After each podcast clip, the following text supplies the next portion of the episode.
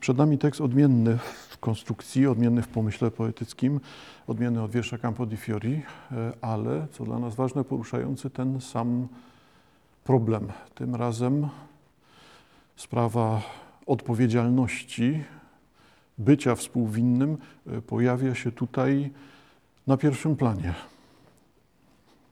Tekst to mu ocalenie pod tytułem Biedny chrześcijanin patrzy na getto. Pszczoły obudowują czerwoną wątrobę, mrówki obudowują czarną kość.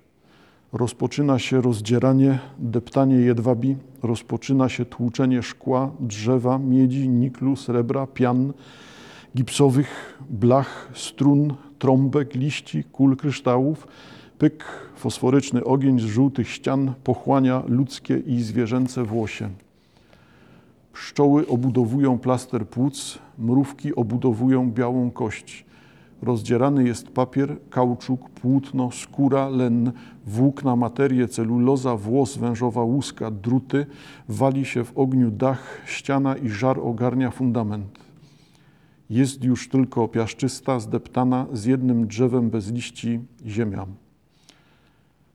Powoli, drążąc tunel, posuwa się strażnik Kret z małą czerwoną latarką przypiętą na czole. Dotyka ciał pogrzebanych, liczy, przedziera się dalej, rozróżnia ludzki popiół po tęczującym oparze, popiół każdego człowieka po innej barwie tęczy.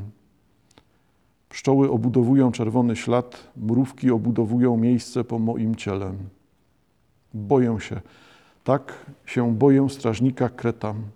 Jego powieka obrzmiała jak u patriarchy, który siadywał dużo w blasku świec, czytając wielką księgę gatunku. Cóż powiem mu, ja, Żyd Nowego Testamentu, czekający od dwóch tysięcy lat na powrót Jezusa. Moje rozbite ciało wyda mnie Jego spojrzeniu i policzy mnie między pomocników śmierci, nieobrzezanych. I sięgam, proszę Państwa, do komentarza Andrzeja Franaszka. Przypomnę, co poprzedza, przypomnę zdania, które poprzedzają zacytowany fragment wiersza w biografii Miłosza. Najważniejszy utwór tego cyklu, Biedny chrześcijanin patrzy na getto, samym obsesyjnym, zdehumanizowanym obrazowaniem wprowadzający nas w serce ciemności, w świat zagłady. W tym wierszu mówię ja, ten, który już nie żyje, który się rozpadł, został zgruchotany, na którym ciąży wina i który boi się oskarżenia. I teraz Franaszek właśnie podejmuje ważną sprawę, czyli tekst Jana Błońskiego, tekst Jana Błońskiego, który ukazał się w Tygodniku Powszechnym w tysiąc dziewięćset osiemdziesiątym siódmym roku. Tekst zatytułowany Biedni Polacy patrzą na getto. W tysiąc dziewięćset osiemdziesiątym siódmym roku tekst Błońskiego wywołał bardzo dużą dyskusję. Był głośny ze względu na swoją no, wyrazistość, jednoznaczność, na wskazanie tej współodpowiedzialności czy odpowiedzialności Polaków za Holokaust. No jednak moim zdaniem ten tekst z tysiąc dziewięćset osiemdziesiątego siódmego roku przyczynił się do dyskusji, dyskusji, dyskusji, która się wyczerpała na poziomie słów. Czyli jesteśmy trzydzieści cztery lata później i okazuje się, że ten tekst nie jest tekstem przyswojonym, że tekst Błońskiego nie jest tekstem, który, tak jak wspominałem wcześniej, wpisał się, mógłby wpisać się w tą mentalność Polaków, ale się nie wpisał. Czyli mamy za sobą dyskusję, ale dyskusję, która dotyczyła środowisk, dotyczyła no, fachowców, tak powiedzmy. Nawet jeżeli miała szerszy, szerszy oddźwięk i dotarła sprawa sporów wokół tekstu Biedni Polacy patrzą na getto, dotarła ta sprawa do szerszego grona odbiorców, no to dalej nie jest jeszcze ten oddźwięk. Czyli jesteśmy po trzydziestu czterech latach w punkcie wyjścia. Moim zdaniem, myślę, że uzasadnionym, tekst Błońskiego dalej jest tekstem aktualnym, czyli dalej dotyka on tych spraw, które są niewidzialne, które są wyparte przez Polaków. Przez Polaków budujących swoją no, kaleką, fikcyjną, ułomną tożsamość opartą na tej wybiórczości, na tym takim właśnie zupełnie współczesnym podejściu, że z naszego bogatego marketu historii wybieramy sobie te rzeczy, które nam smakują i budujemy z tego obrazek husarii lubiącej kochać i śpiewać piosenki pod oknami i jaworami. To jest no, kicz. Taka tożsamość, tożsamość wybiórcza, tożsamość, którą budują sobie Polacy z tych kawałków, no jest słabością, jest słabością, jest niedojrzałością, jest czymś bardzo złym. Dlaczego złym moim zdaniem? Bo bezproduktywnym. To niczego nie wywoła, niczego nie da się zbudować na tej tożsamości selektywnej, na tej tożsamości wykreowanej, tożsamości cukierkowej, odpustowej, kolorowej, ludowej i pełnej rycerskich legend czy szlacheckich legend. Zauważcie Państwo, że współcześnie w Polsce już nie ma nikogo innego, są tylko potomkowie szlachty.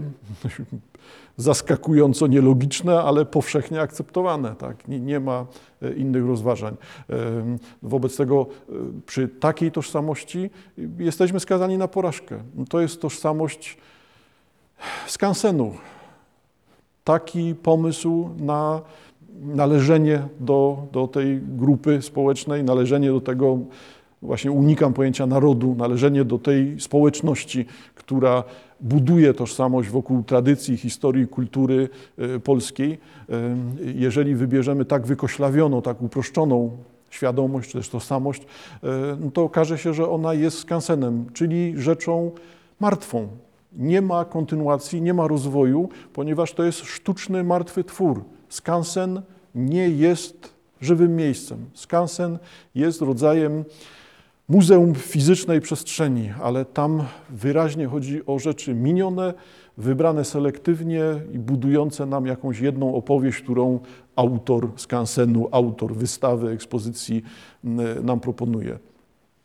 Nie jest tworem żywym. Wobec tego niestety Polacy tkwiący dalej przed tym problemem, przed problemem odpowiedzialności za Holokaust, czy kurczowo trzymający się tego, że przecież byśmy ratowali Żydów,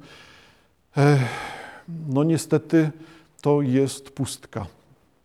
Pustka, ciemność, martwota i nie ma żadnych, nie będzie moim zdaniem żadnych prób podjęcia tej tożsamości. Ona w takim kształcie jest skazana na, jeszcze raz, na ciemność, tak?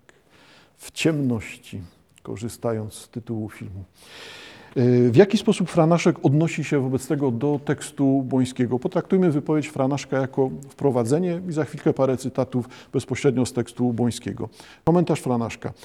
Po blisko pół wieku te słowa Czesława Miłosza, mówimy teraz o wierszu Biedny chrześcijanin patrzy na getto, po blisko pół wieku te słowa Czesława Miłosza podejmuje Jan Błoński w słynnym eseju Biedni Polacy patrzą na getto, zadając pytanie o współodpowiedzialność Polaków za dokonane na naszej ziemi Holokaust. Wywoła dyskusję będącą początkiem nieskończonej dotąd pracy pamięci. Oskarżenie. Czy możemy się go wyzbyć? Czy możemy mu zapobiec? Ja myślę, że nie, bo ono jest na dobrą sprawę w nas samych. W tym momencie głos Franaszek oddaje profesorowi Błońskiemu. Czy możemy się go wyzbyć? Czy możemy mu zapobiec? Ja myślę, że nie, bo ono jest na dobrą sprawę w nas samych. To my sami, my sami boimy się kreta, który drąży sumienia. I myślę także, że go nie odpędzimy, a przynajmniej nie odpędzimy go zapominając o przeszłości albo przyjmując wobec niej postawę obronną. Musimy całkiem szczerze, całkiem uczciwie stanąć wobec pytania o współodpowiedzialność. Polski przedwojenny antysemityzm, który tak dobrze znał Miłosz. I, i to w takim razie jest y, skrót, zarys, wprowadzenie y, do tekstu Błońskiego y, Biedni Polacy patrzą na getto. Tekst jest esejem, jest napisany z osobistego punktu widzenia, jest tekstem y, opartym też na wielogłosowości, y, jest tekstem pokazującym skomplikowanie problemu i nie szukającym prostych wyjść, nie, nie dającym takich tam uproszczonych zupełnie recept. Od czego rozpoczyna Błoński?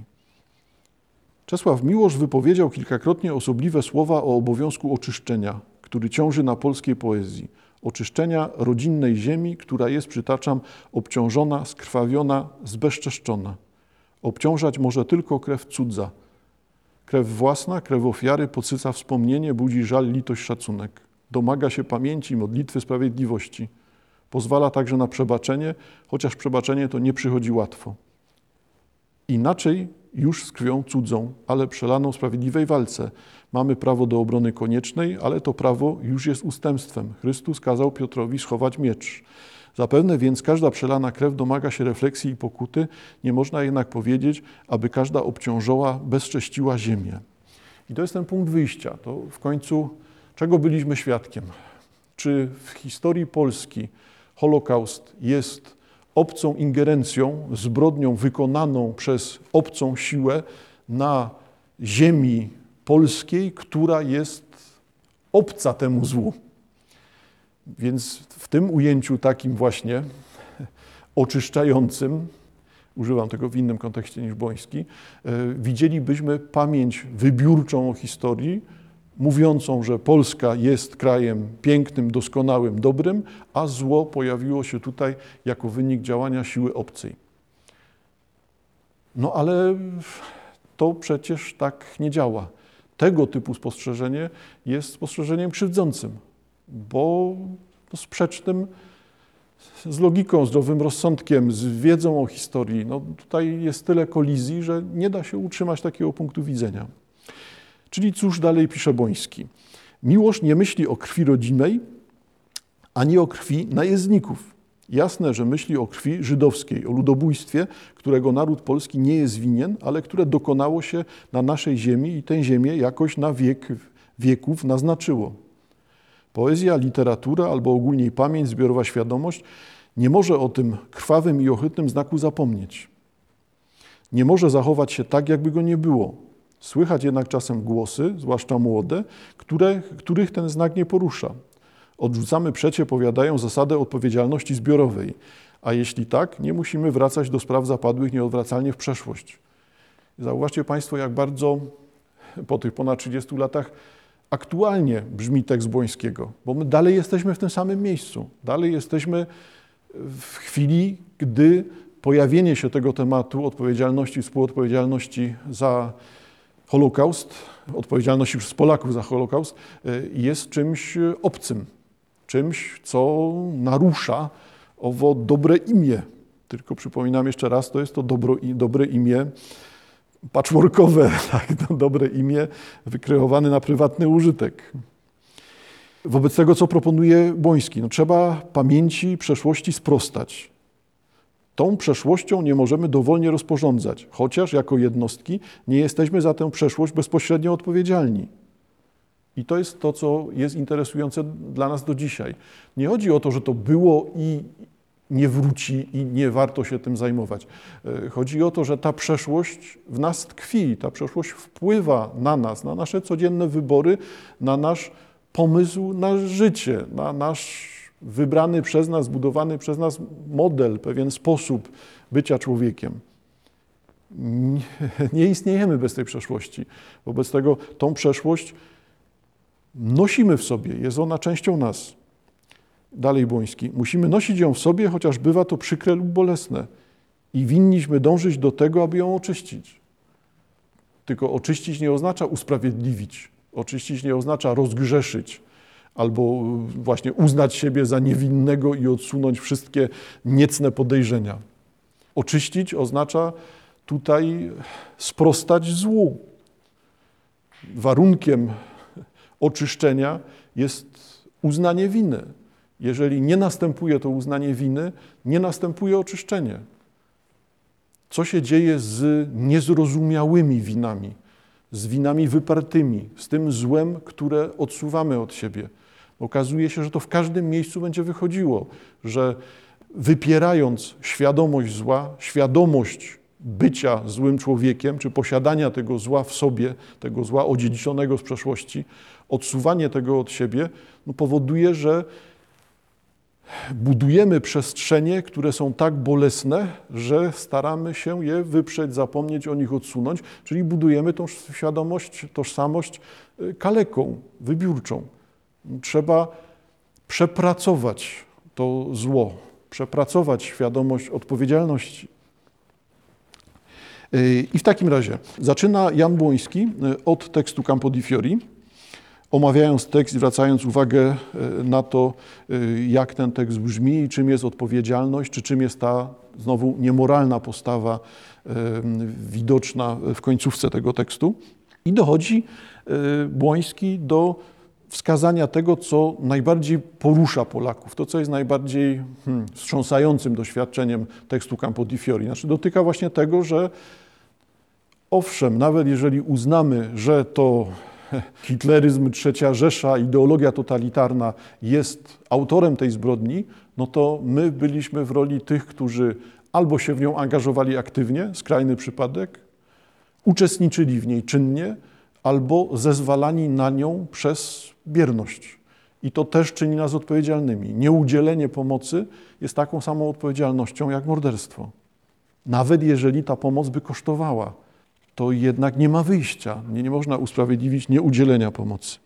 Zaczyna się na paru stronach wielogłos. Wielogłos, który pozwala Błońskiemu na wprowadzenie masy punktów widzenia i masy tych miejsc, miejsc, chwil, zagadnień, które są dla Polaków bolesne. Oddaje Błoński sprawę tego polskiego antysemityzmu pod dyskusję bardzo wielu osobom, przywołując modelowe wypowiedzi. Czy Polacy są antysemitami? Oddaję głos Błońskiemu teraz. Czy Polacy są antysemitami? Dlaczego pan tak stawia pytanie? Bywają Polacy antysemici, bywają filosemici, bywają tacy, których to nic nie obchodzi i takich właśnie jest coraz więcej. Oczywiście są rozmaici Polacy, ale ja pytam o większość społeczeństwa. Polacy zawsze uchodzili za antysemitów, czy nie może to być przypadek? Jak to zawsze? Przecież kiedy Anglia, Francja, Hiszpania wygnały Żydów, właśnie w Polsce znaleźli schronienie. Zapewne, ale to było dawno, w średniowieczu, gdy Żydami pogardzano wszędzie, ale od połowy osiemnastego wieku w nowożytnej Europie zawsze były z polską nietolerancją kłopoty. Ale przecie od końca osiemnastego wieku żadnej Polski nie było.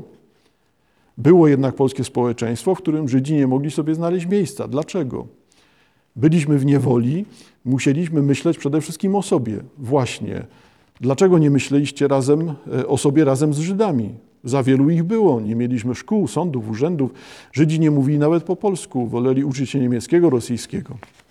I ta wielogłosowość, jak Państwo teraz słyszycie, jest przy pomocy tych wielu osób, wielu punktów widzenia, wielu typowych sądów, wędrówką przez historię Polski.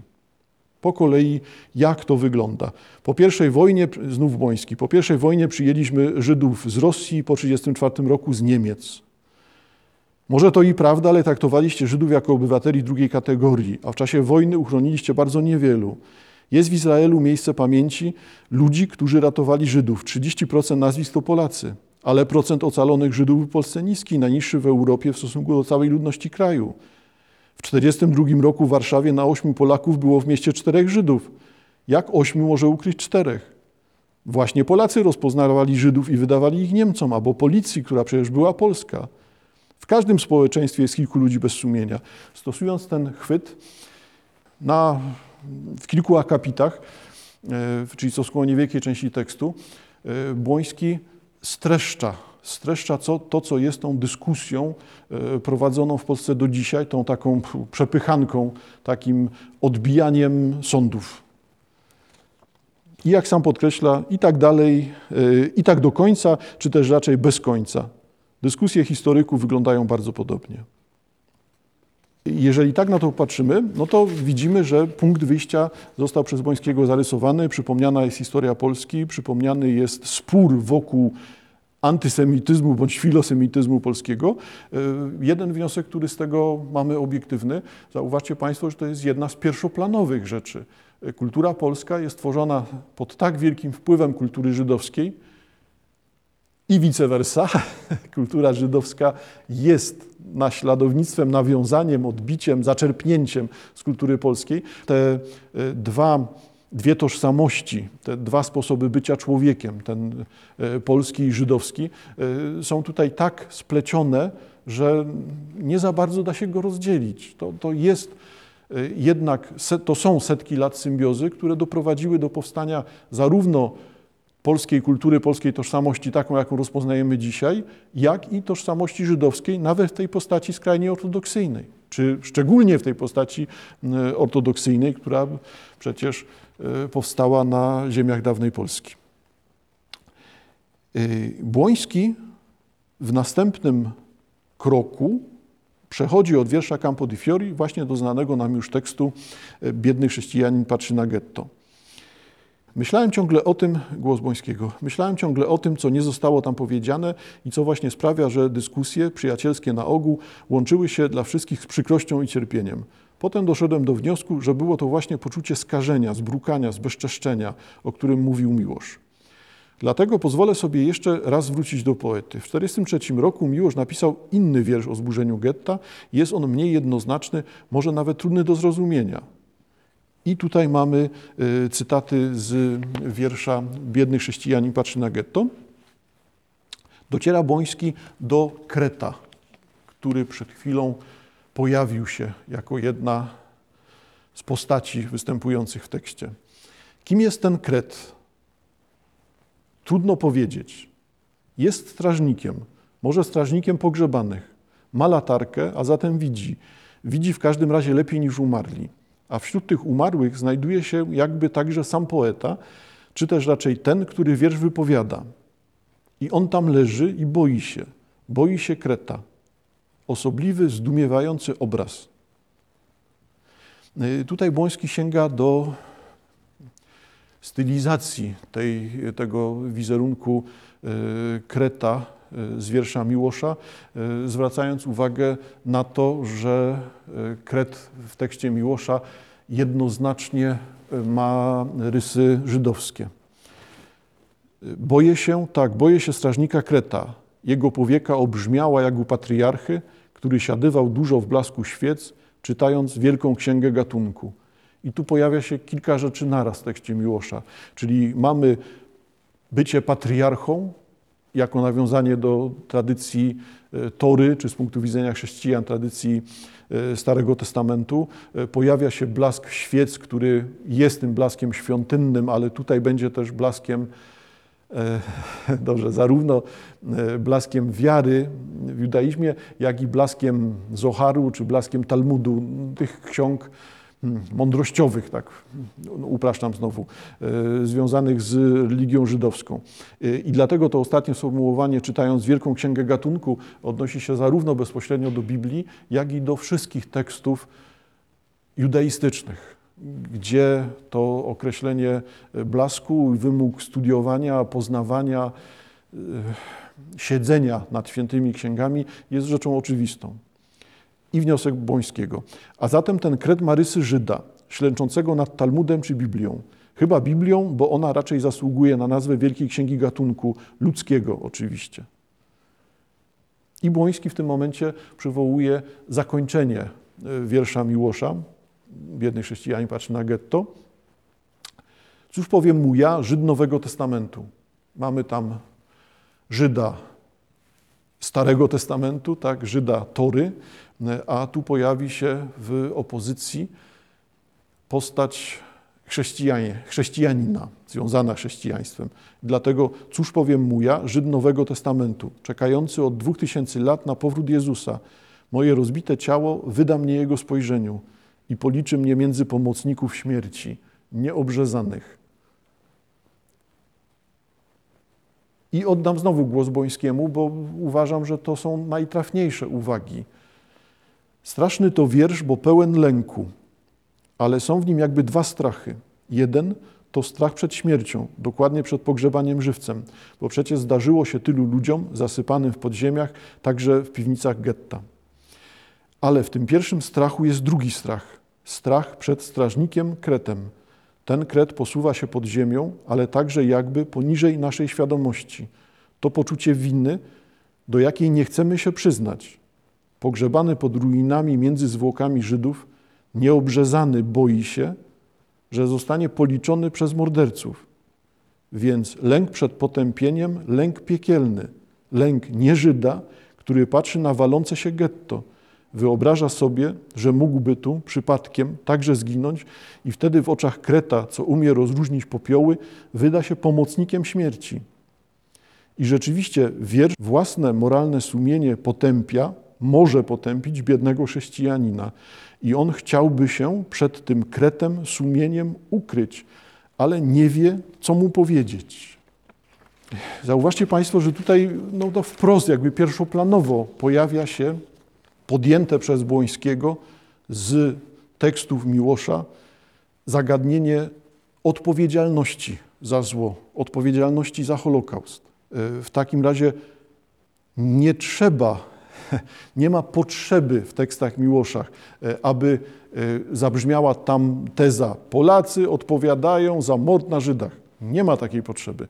Miłosz robi rzecz o wiele ciekawszą. Miłosz pokazuje, że nieuświadomiona odpowiedzialność, nieuświadamiana odpowiedzialność za mord na Żydach będzie czymś, co będzie trwało w czasie życia człowieka, będzie drążyło tego człowieka od środka i będzie również siłą, która oddziaływuje po śmierci, będzie jego przeznaczeniem, będzie tym, co sprawi, że bierni, przyglądający się albo aktywnie uczestniczący w mordzie na Żydach zostaną potępieni. To jest wieczny wymiar, o wiele lepiej brzmią teksty Miłosza, o wiele bardziej przekonujące są w takim właśnie ujęciu niż w tezach publicystycznych. Tak? Jakby tutaj właśnie znowu oddawać głos dyskusji wokół antysemityzmu. I w takim razie Błoński, żeby wyakcentować ten lęk, wyakcentować to, co jest skazą Polaków, to, co jest słabością Polaków, wraca do tego, tego swojego wymyślonego dialogu, wymyślonego przez siebie dialogu, pokazującego wielogłos wokół spraw filo i antysemityzmu i historii Polski i tożsamości obu kultur i tak dalej. Błoński do tej rozmowy wraca. Wracam teraz do fikcyjnej rozmowy. Jest ona trochę uproszczonym streszczeniem dziesiątków sporów i polemik. Co w niej uderza? W odpowiedziach mego syntetycznego Polaka rozpoznać można ten właśnie lęk, który odzywa się w biednym chrześcijaninie, w wierszu Miłosza. Lęk, aby nie zostać policzony między pomocników śmierci. Tak on okropny, że czynimy wszystko, aby go oddalić, aby nie dopuścić nawet do jego wyjaśnienia. Czytamy czy słuchamy rozważań o żydowsko-polskiej przeszłości i kiedy tylko dojdzie do nas zdarzenie, fakt, o którym nie, który nie najlepiej o nas świadczy, gorączkowo staramy się go pomniejszyć, wytłumaczyć, zbagatelizować. Nie jest nawet tak, abyśmy go chcieli ukryć albo zaprzeczyć, że miał miejsce. Czujemy przecież, że nie wszystko było w porządku. Jakże zresztą mogłoby być w porządku? Współżycie społeczności, jak współżycie jednostek, nigdy nie jest bez skazy. Cóż dopiero takie burzliwe, nieszczęśliwe współżycie. Nie umiemy jednak rozmawiać o nim spokojnie, dlatego że świadomie czy nieświadomie boimy się oskarżenia. Boimy się, że odezwie się strażnik Kret i powie, zajrzawszy w swoją księgę, ach, wyście także służyli śmierci i wyście pomagali zabijać, albo przynajmniej patrzyliście spokojnie na żydowską śmierć. Zauważcie Państwo, że tutaj właśnie motorem w tym momencie bycia Polakiem staje się lęk, strach. I, I to jest przecież gigantyczną słabością. Jeżeli Polacy wolą maskować, Polacy wolą współcześnie budować zewnętrzny ornament, lepiej zagipsować czy zatynkować niż naprawiać to, co jest wewnątrz, no to zaczynamy poruszać się w świecie no, fikcji, słabości, niedojrzałości, wszystkiego naraz. No, zaczynamy budować ruinę z założenia. Jeżeli dom jest na takich fundamentach, to on nie ostoi się, to się musi zawalić. Więc nie ten kierunek. Nie ten kierunek, nie chodzi o to, żeby budować kolejne pomniki sprawiedliwym i kolejne rady nadzorcze obsadzać, mające bronić dobrego imienia Polaków, bo jeżeli Polacy mają dobre imię, to ono się samo obroni, ono nie potrzebuje niczego. Ale z kolei wmawianie innym, jacy to jesteśmy doskonali i zapominanie między innymi o tej złej stronie Polaków, jaką jest współodpowiedzialność za Holokaust, no jest bardzo niefrasobliwym wandalizmem, bo tworzy ktoś ruinę, opowiadając, że jest to doskonały nowy obiekt.